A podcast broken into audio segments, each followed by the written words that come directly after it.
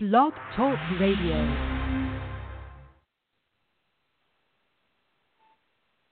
Well, bless the Lord, everybody. Bless the Lord. You have come to the wow, the word on Wednesday. And I am Pastor Winfred Burns, and we are excited tonight. Tonight, uh, a couple things are going to happen. Good evening, Victoria. How you doing? Um, a couple things are going to happen tonight.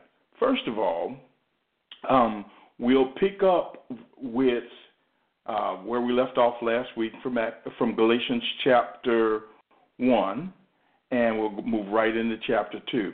And just to explain something structurally, uh, chapter two is broken up into two major sections. The first part of it, verses 1 through 10, are basically the continuation of the narrative that Paul is giving concerning his apostleship, as well as the events that went on that led up to the discussion about how a person is what's or what's necessary for a person to be saved.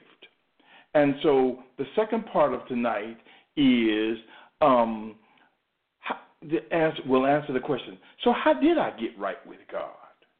I mean, what brought me into a right relationship or right standing with God? You see, I know I was a sinner.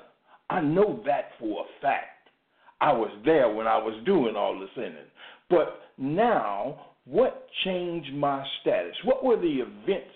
What were the things necessary for me to experience salvation? That's what we're going to, to talk about tonight. And it's really important that we understand that because some people will have us going jumping through a whole lot of hoops getting saved. You know, back in the old days, there was there was one denomination that said that you had to sit on the Tarian bench, and then there was others who said that you know you wasn't saved until you were baptized a certain way, and then there's still others that said you know you had to have a certain type of experience to prove your salvation. So everybody was always trying to tell us how how we get saved, but nobody nobody had the power to save us. And so that's what we're going to get into tonight in the second half of the of this chapter, uh, verses uh, 10 through 20 or 11 through 21. So the first half is narrative. Second half is, the um, is basically what we'll get into is the doctrine of justification, and you'll get a chance to understand what's there. But before we go any further, let's have a word of prayer, and then we're going to dive right in. Eternal God, our Father, it's in Jesus' name that we come. We come to bless you, we come to praise you,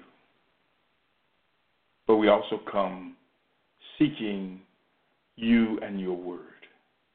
We seek your presence tonight, O oh God, because we want you to teach us. We need you teaching us. Secondly, we just like hanging around you.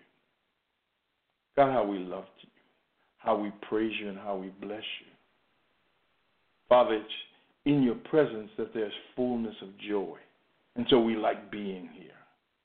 This is not a burden to us. You know, we, we, we just like hanging with you. And so we bless you and we praise you tonight. Now, God, as we said before, be our preacher, be our teacher, be our leader, be our Lord. We thank you for all that you've done for us. We bless you in Jesus' name. Amen. So, last night, hey, Dom. Uh, so last night, last last week rather, not last night, when we left off, we left off with talking about how Paul got to be an apostle, his calling by God, and the things that he went through subsequent to being called. How nobody taught him anything, how he didn't seek out um, validation from the others, but instead his anointing, his calling, everything came from God. So I want to pick up. I'll tell you what I'll do. I'll go back to. Um, good evening. Uh, I'll go back to chapter 1 verse 21 and I'll and I'll just go right into chapter 2, okay? So I'm going to start reading and again I've switched to the NIV because that's one that most folks have. Um, I, I'm not giving up on my, my ESV or my King James or any of the other Bibles, but I'm I'm gonna go along with y'all with this NIV. Anyway, so I'm gonna start reading at verse uh, chapter one, verse 21. Chapter one, verse 21. Later, I went to Syria and Cilicia. I was personally unknown to the churches of Judea that are in Christ. They only heard the report the man who formerly persecuted us is now preaching the faith he once tried to destroy, and they praise God because of me. Fourteen years later, I went up again to Jerusalem, this time with Barnabas. I took Titus also along also. I went in response to a revelation and set before them the gospel that I preach among the Gentiles. But I did this privately to those who seemed to be leaders, for fear that I was running or had run my race in vain. Yet not even Titus, who was with me, was compelled to be circumcised, even though he was a Greek. This matter arose because some false brothers had infiltrated our ranks to spy on the freedom we have in Christ Jesus and to make us slaves we did not give in to them for a moment, so that the truth of the gospel might remain with you. As for those who seem to be important, whatever they were makes no difference to me. God does not judge by external ex- appearance. Those men added nothing to my message. On the contrary, they saw that I had been entrusted with the task of preaching the gospel to the Gentiles just as Peter had been to the Jews. For God, who was at work in the ministry of Peter as an apostle to the Jews, was also at work in my ministry as an apostle to the Gentiles.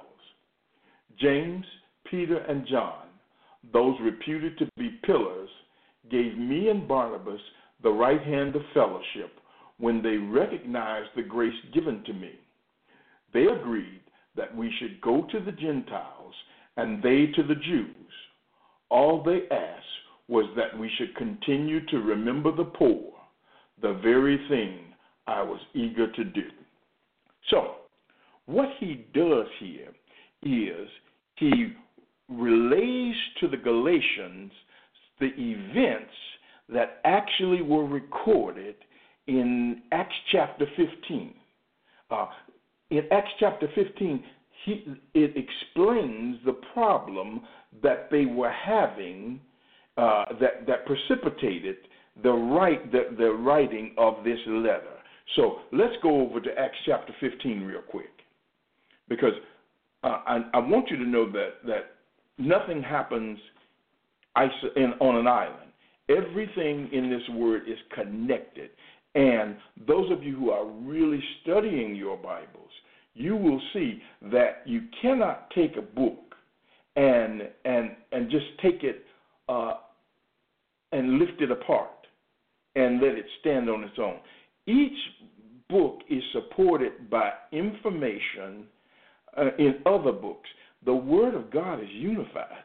So turn over to Acts chapter 15 so we can flesh this part out, and then I'll, I'll come back and I'll explain a couple of other things in there. Acts chapter 15, verse 1. You're there? It says, and this is the situation that he's writing about. Some men came down from Judea to Antioch and were teaching the brothers, unless you are circumcised according to the custom taught by Moses, you cannot be saved. This brought Paul and Barnabas into sharp dispute and debate with them. So Paul and Barnabas were appointed along with some other believers, to go up to Jerusalem to see the apostles and elders about this question. The church sent them on their way, and as they traveled through Phoenicia and Samaria, they told how the Gentiles had been converted. This news made all the brothers very glad. When they came to Jerusalem, they were welcomed by the church and the apostles and the elders, to whom they reported everything God had done through them.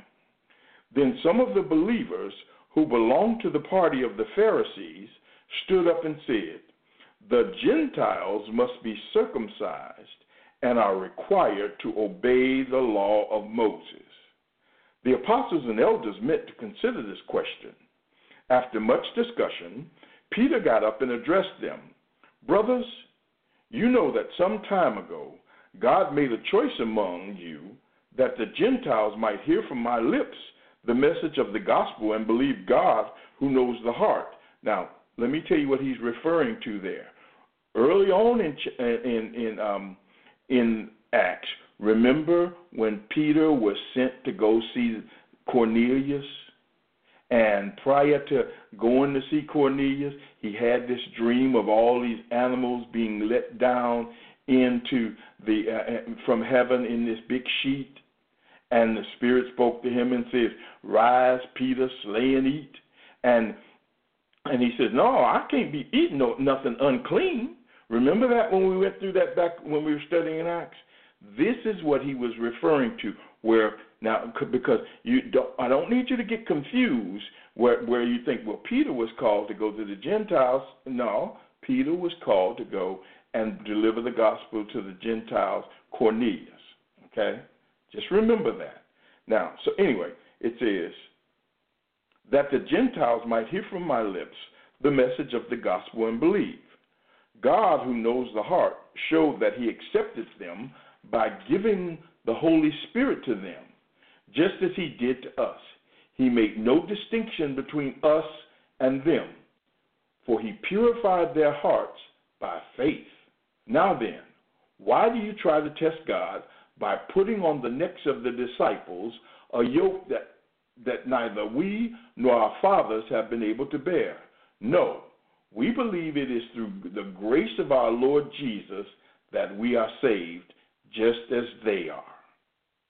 Now, so this is the, the one of the events that Paul is now sharing with the Galatians that he participated in when he went to Jerusalem to solve the problem that had been brought about by uh, the Judaizers, as we now call them, who came in and said, You can't be saved unless you are circumcised and obey the laws of Moses. That Jesus was not enough. That's what's being said here. Now, there's a couple of other terms that I want to go through with you. First of all, before I go to the terms, let's see what, what Paul says that these Judaizers did. First of all, in verse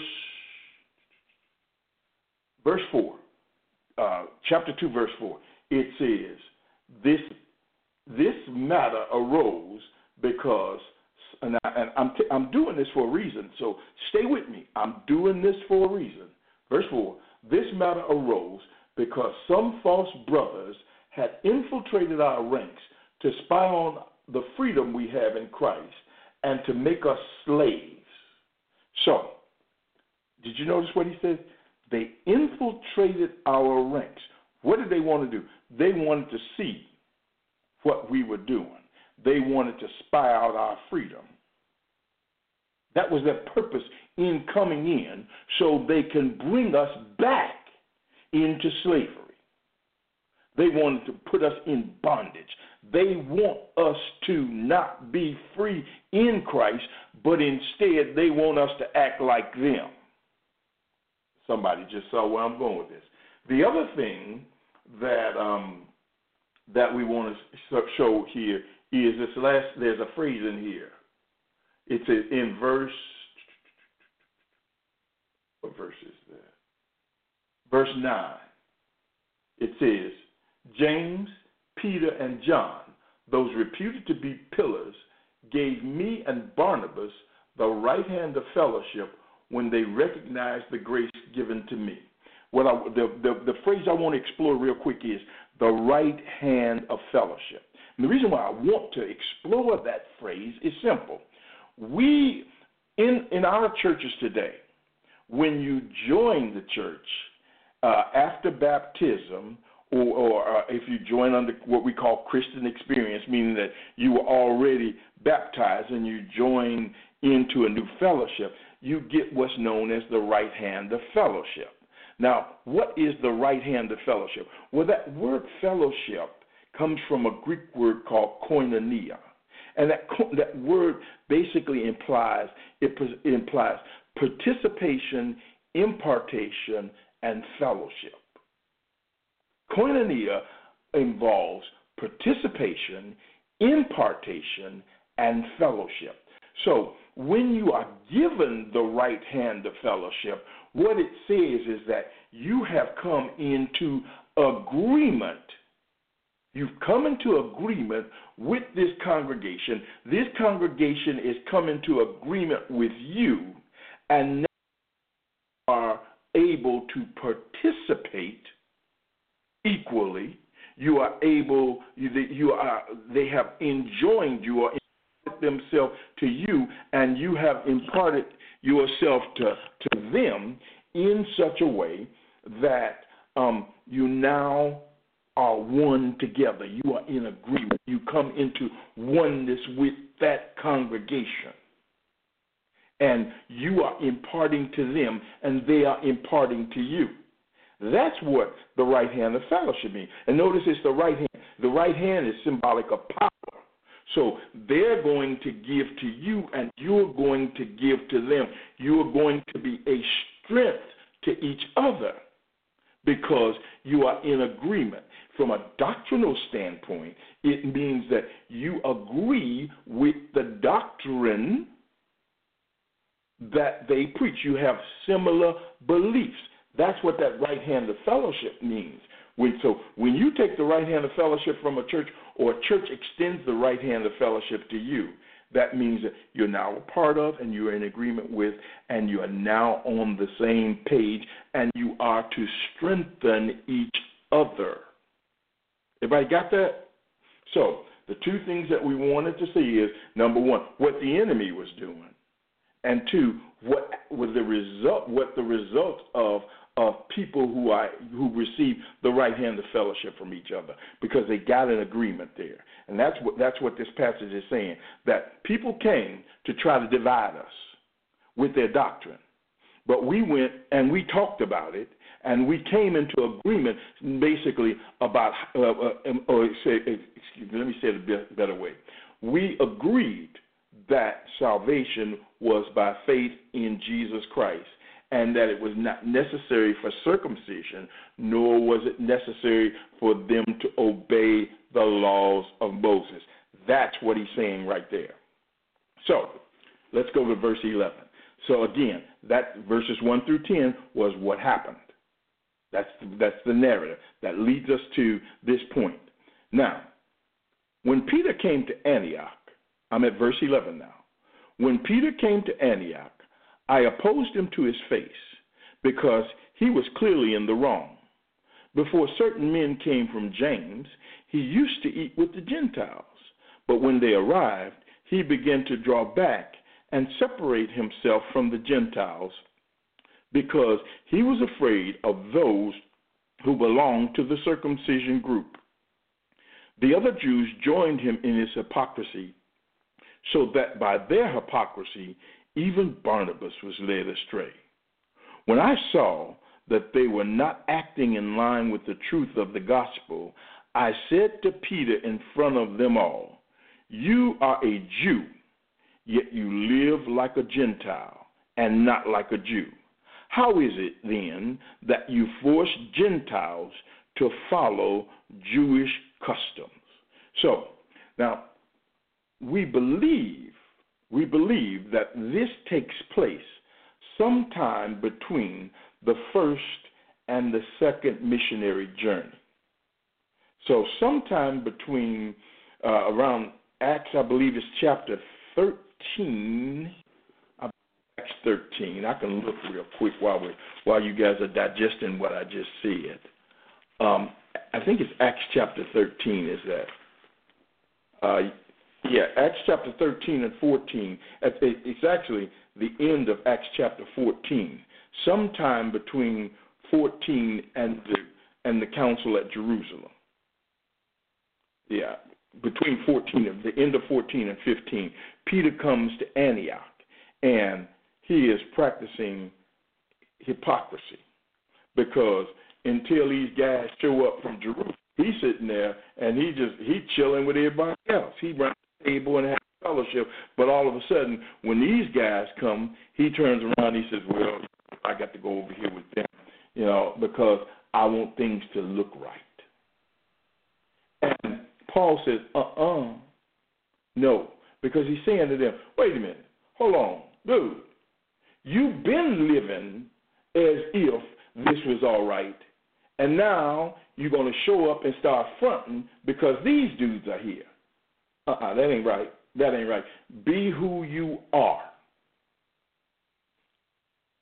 And now he get and so he says, you're gonna try to make them live like you want to appear to be living when you're not living like that. Does anybody see this now? Does anybody experience this? Somebody trying to impose a standard on you that they're not even upholding. Verse 15 We who are Jews by birth, now here's the argument. Here's the, here's the argument, and this is when we're going to get into a little doctrine.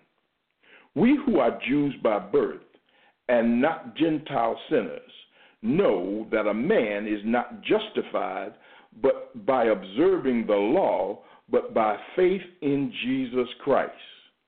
So we too have put our faith in Christ Jesus that we may be justified by faith in Christ and not by observing the law, because by observing the law, no one will be justified. We got this word in here. We got this, we got two words that we got to deal with. First of all, let's deal with the simpler one, the law. Now, when he refers to the law, he's referring to the laws that were given to Moses. So, in essence, the Ten Commandments, all of the laws of sacrifice that you find in Leviticus and in Deuteronomy, and then um, in addition to those, like 613 rules that were given by uh, uh, the, the, rabbis and uh, that that basically codified how uh, how to live uh, in, in right standing with God. So if you weren't uh, obeying all of them, this is the, this is the Mosaic law now. If you weren't obeying all of them, then you couldn't be in right standing with God. And so the second word that uh, we find in here is justified. And that word justified is a is a legal word really, and it means to stand acquitted, to be declared righteous, to be declared in right standing with God. Now the Jews went through a the Jews went through a lot of rituals to make sure that they stood in right standing with God. You know, all the washing rituals, the laws of sacrifice, the fact that they had to be at the festivals, all of the laws that that that um, that were handed down through Moses, the Jews were obligated to obey. But even in having all of these laws, they still were not in right standing with God. What does it say? So, so justified again. Let me go through that one more time. Justified is means to be declared righteous. Justified means to be declared righteous, to be acquitted, to be declared not guilty. Okay? That's what justified means. So it says, We who are Jews by birth, I'm going to go back to 15 again, now that we got that in. Okay, I got to, I got to, I might, I might, y'all might have to loan me a couple of minutes because this gets sticky. We who are Jews by birth and not Gentile sinners know that a man is not justified, a man is not declared righteous by observing the law, but by faith in Jesus Christ. So we too have put our faith in Christ Jesus that we may be justified, we may be declared righteous by faith in Christ and not by observing the law. Because by observing the law, no one will be declared righteous, no one will be justified. So what it's saying is that by observing the law, you can't get saved. You cannot be saved by observing the law of Moses. Why? Because we can't keep the law. And if we break it in one point, in any area, guilty. Now, when we are dec- when we are justified through faith in Jesus Christ, what does that mean? Justified or declared righteous by our faith in Jesus Christ means that we were declared righteous because we placed our faith in the work, the finished work of Christ. The work that Jesus did on the cross by sacrificing himself, by going to the cross and offering himself up as a unblemished sacrifice. And I'd, I'd have to take more time than I have, but go back to the Old Testament and see um, what it meant, what what actually happened in the in the sacrifices. Uh, specifically, read um, read Leviticus chapter one, uh, where it talks about the offering for atonement or, or the the burnt offering. The burnt offering is the offering that covers the sin of mankind. Jesus offers himself. He is our atonement. He is, his blood covers us. His blood uh, satisfies God. Um, you'll see um, in some passages, He is our propitiation. He is the offering that satisfies the wrath of God, that turns away God's wrath. And so, by believing that Jesus, who offers himself up to God in obedience with God's plan of salvation to redeem mankind, okay, he satisfies God. And because we believe that Jesus satisfies God, he paid for our sins because of our faith in his works. We are justified. So that's what that means justified by faith in Christ. Okay? You got that? And see, justification is not any, it doesn't have anything to do what we do, what, what, what, what we do. No, it doesn't have anything. No, Justification results from an action of God that changes man's situation. You see, that now you're getting into that mercy and grace thing. God put forth this plan that by faith in the finished work of Jesus Christ, that man could be saved. So it's nothing that we did, but everything that God did. It's nothing that we can do, but everything that God did through his son, Jesus Christ. That our faith in God's work on the cross through his son brings us justification or brings us to the point where we have been made right with God. Now, God doesn't declare us not guilty. No, he acquits us. There's a difference between gaining an acquittal and being declared not guilty. See, a, a lot of people say, well, I'm not guilty. No, yes, you are. To say that you are not guilty and to say that God says that you are not guilty is not only for you to lie, but for God to lie. And God is not a man that he should lie. What do you mean by that? All have sinned and come short of the glory of God. All we like sheep have gone astray. That's the truth. We sin, period, close the book.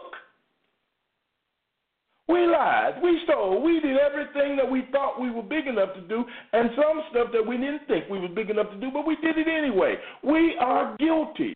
And as we stand before God, if He says, "Are you? Did you sin?" Yep, sure did. You don't even have to answer. You don't even have to answer. You know you did. You know I did. But then God says, "But yeah, you guilty. You're guilty, but because of what Jesus did and because of your faith in Him, I'm I'm acquitted. I'm gonna quit you. Why is that? Because of your faith in the finished work of God. Because you are now participating in my you uh, in my plan. You brought yourself in line with my purpose for you, for mankind. That's what it means to be justified. Now, let me get ooh, I'm right on the number. It's 7:30. Let me finish this last argument. Let me finish this last argument so we can be, on in chapter 3. Give me give me 5 minutes, okay? It says I'm at verse 7. I'm, at, I'm, I'm going to start at 15 and go straight through. We who are Jews by birth and not Gentile sinners know that a man is not justified, made righteous, by observing the law, but by faith in Jesus Christ. So we too have put our faith in Christ Jesus that we may be justified, made righteous, by faith in Christ, and not by observing the law, because by observing the law, no one will be justified, made righteous. If while we seek to be made righteous in Christ, justified in Christ, it becomes evident that we ourselves are sinners, does that mean that Christ promotes sin? Absolutely not. If I build what I destroyed, I prove that I am a lawbreaker. For through the law, let me stop right here. Okay, let me because these two verses will really confuse you. If while we seek to be justified in Christ, it becomes evident that we ourselves are sinners, does that mean that Christ promotes sin? So, what he's saying here is this if in coming to Christ, if in coming to Christ, we find ourselves to still be sinners, does that mean that Christ promotes sin? So if we come to Christ and we are not practicing the law as others have said we should, does, and and we're living by faith, but we're still pronounced. Um, how do I want to put it? And we're still not justified. Is Christ then? Is Christ then the? Well, how does he put it? Does Christ promote sin? Does Christ advance us in our sinful state? Does Christ the chief of sinners? Is he leading us into sin or is he leading us into righteousness? That's the essence of this verse. So he's arguing. He said, now wait, hold on. If we have come to Christ and we are not under the law, does that mean that since we follow in Christ, but we're not obeying the law, that Christ becomes the leader of sinners.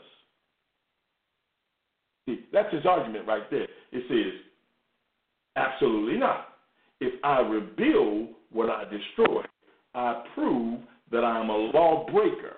So he's saying here now, if that's true, then all I do is I prove that I'm gonna, uh, gonna practice breaking the law some more and he's going to, you know, when you get over into, um, I think it's Romans, where he where he, says, uh, so since I'm free from sin, does that mean from the guilt of sin? Does that mean that I'm going to sin more? And then he says, God forbid, no, you know, because uh, righteousness should not be producing sin. Following Christ should not encourage you to sin more. Okay. If I reveal what I destroyed, I prove that I'm a lawbreaker. For through the law I died to the law so that I might live for Christ. I have been crucified with Christ, and I no longer live, but Christ lives in me. The life I live in the body, I live by faith in the Son of God, who loved me and gave himself for me. I do not set aside the grace of God, for if righteousness could be gained through the law, Christ died for nothing. Let me let me let me just take that apart real quick. First of all, he he's basically describing the process of baptism here. When we are baptized, what we do is we die to ourselves and our flesh.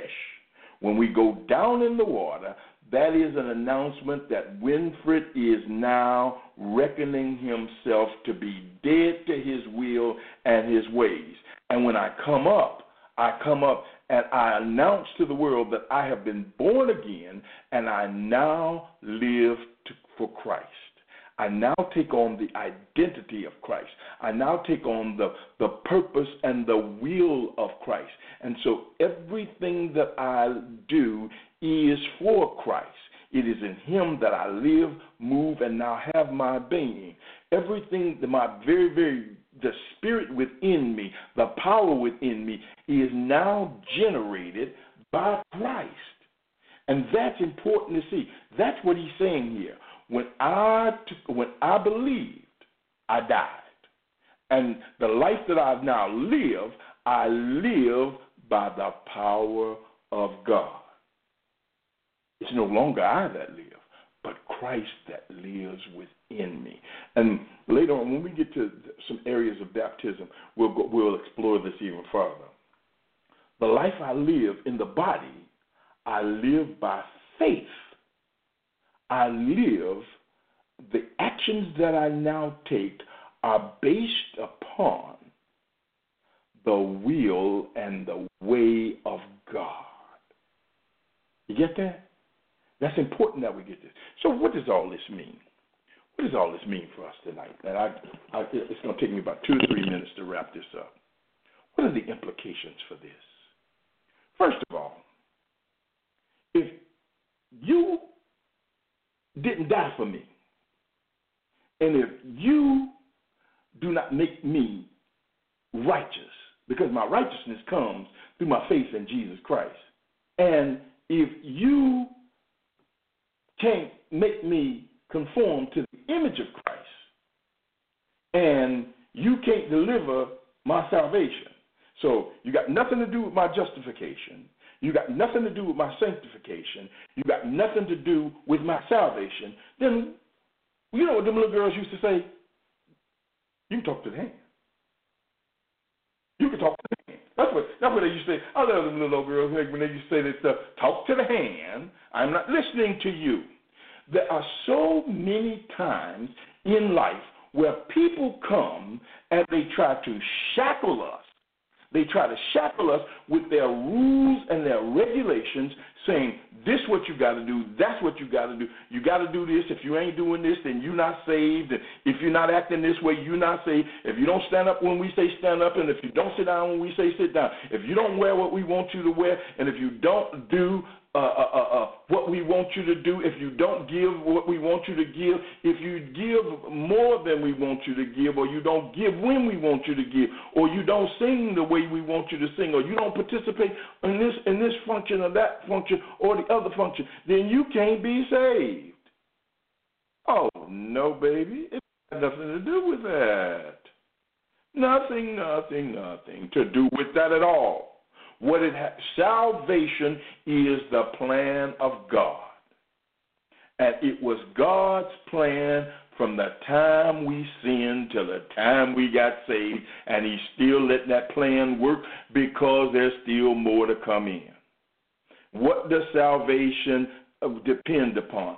It depends upon God, period. That's it. God did all of this. He even gave us the faith to believe. He even opened our eyes so we could see and our ears so we could hear the word of God. And and, and he imparts his spirit. He gives us the heart. He gave us a new heart so we can receive this word. God did this. And unless you are Jehovah, then guess what? Hush. You're going to say about my salvation. God gave that to me. And because you see how free I am, and because it was given to me freely, I know what you want to do, devil. You want to come in and you want to put some rules and regulations on me to shackle me so you could do what? Enslave me.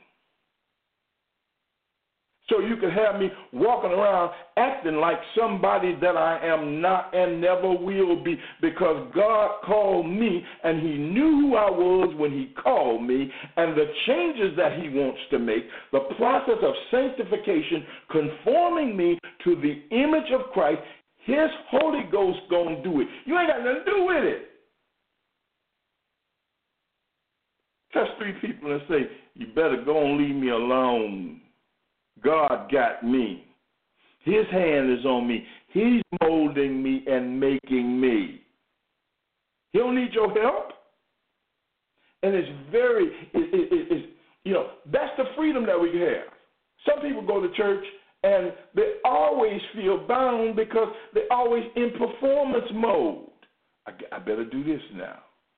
And then they go, if they, if, if the pastor don't don't think that you're supposed to drink Pepsi Cola, then I ain't drinking no Pepsi Cola. What Pepsi Cola got to do with salvation?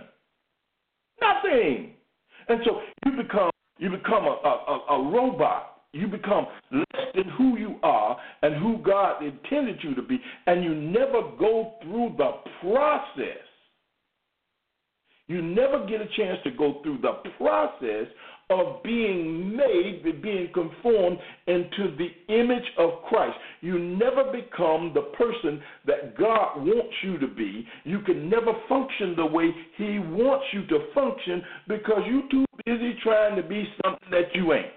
That's like me getting out on the basketball court, and here I am, all of five feet eight inches tall, and I'm gonna play the center, and I'm gonna go up against somebody like Shaq I ain't got no business being there. Why did I do that? Because somebody said that's where I'm supposed to be. No, I want to be what God wants me to be. And right now, at this stage of my life, you know where I belong? I belong on the bench, telling somebody else what to do. I can't run up and down that court. That's not me. I'm beyond that. So, and and and like yeah, you become dysfunctional. And not only are you just when you're dysfunctional, you're miserable. Why? Because you're walking around all shackled and bound up. You don't, you know, I know some people that say amen at the end of everything. Oh, bless the Lord, amen. And God said amen. And, you know, that, if that's the way they talk, that's fine. But all of a sudden, we, we, we get in the church and we hear somebody else talking like that, and we say, oh, that's what you got to do if, to show that you're really saved. And so you punctuate everything with amens and bless God and all. That's not the way you talk. You, you you fronting, you faking. Be you. You trust God to save you, then trust God to sanctify you. Trust God to put you in the in make you in His very image. That's our teaching for tonight. That's it. So, what'd you learn? You learn what justification means. You learn what it means by uh, the law won't justify you. Why? Because can't obey it, can't do it. Now, that doesn't mean that uh, the law is null and void. I will get into that later. But what it does mean is that you're free to be you. You're free to be who God called. God knows you. And he know when you're faking and when you're fronting. Yes, he do. He knows exactly what he's dealing with. And God is going to take you through the process of making you what He wants you to be. Some of y'all stopped smiling once you got saved. Had the prettiest smiles in the world, and now you don't smile. Some of y'all was, uh, as I say, dancing up a storm, and somebody said, "Well, saved people don't dance." Where say that at? No, uh-uh. No, that's not what it say at all. It don't say all of these do's and don'ts and rules and regulations. Unless the Bible says you don't do it, you're free. Now, when we teach Corinthians, I'll show you some, you know, the parameters of freedom, but you free. Okay? So anyway, I gotta stop. I gotta stop because I went well over my time. I was over ooh seven forty four. Any questions? Any questions? Any questions? If you got some questions, uh, I see the comments, but I can't see them. I really can't see them because you see all these glasses I got on. I I, I got to get real close to see and real far to see and all that kind of stuff. And in, in teaching, I, I just do a bad job of reading this. So after we pray, after we pray real quick, and before I release you, if you got a question, uh, if you on um, if you're on Globaldrive, uh, you can call me at 929-477-2304. And if you're on Facebook Live, just put the um, put the uh, uh, um, your question right on the thing. Let's bow in a word of prayer. Eternal God, our Father, in Jesus' name we come to say thank you. Father, we bless you that we are free in you. We bless you that you know us. You know who we are. And that we can't fake you, we can't front you. So we come to you just as we are. Father, we ask that you would search and research. We ask that you would make us what you want us to be and allow us as we live day by day to give you glory because we walk in truth. That we don't come up to you lying and that we don't go around people faking and all this kind of stuff and then trying to impress men and all of that, but we just live for you. We yield ourselves to your spirit because your spirit will lead us into all truth. We yield ourselves to your spirit because, God, we know that your spirit knows the deep things of you, knows your heart, knows what you want us to do, when you want us to do it, how you want us to do it. And so we ask that you would just, we would just worship you in spirit and in truth. And then furthermore, God, we ask you for one more thing. We ask you to continue to just overwhelm us with your love. Overwhelm us with your presence. Teach us to be faithful to you in all things to not go with the lie, to not go with convenience, but to be genuine, to come before you confident, like children who have been outside in their good clothes playing in the mud, but know that you love us so much that we can come in and that we can receive, that you'll receive us, that you will cleanse us, and you will do great things. We thank you and we praise you in Jesus' name. Amen. Are there any questions? Okay, if there's no questions, I've been I've gone well over my time. I'm not sorry. I just wish I could get it in in 30 minutes like I said I would, and I'll try more next week. But in any event, since there's no questions, I thank God for each of you for being out tonight. Uh, share with your friends. Share these teachings with your friends. Um, hit your share button when you come on. I'm supposed to say all of that stuff, but I always forget. But more than anything else, you be you in the face of God, and you begin to do and live free. Bless you. See you next week. This is Pastor Winfred Burns, a word on Wednesday.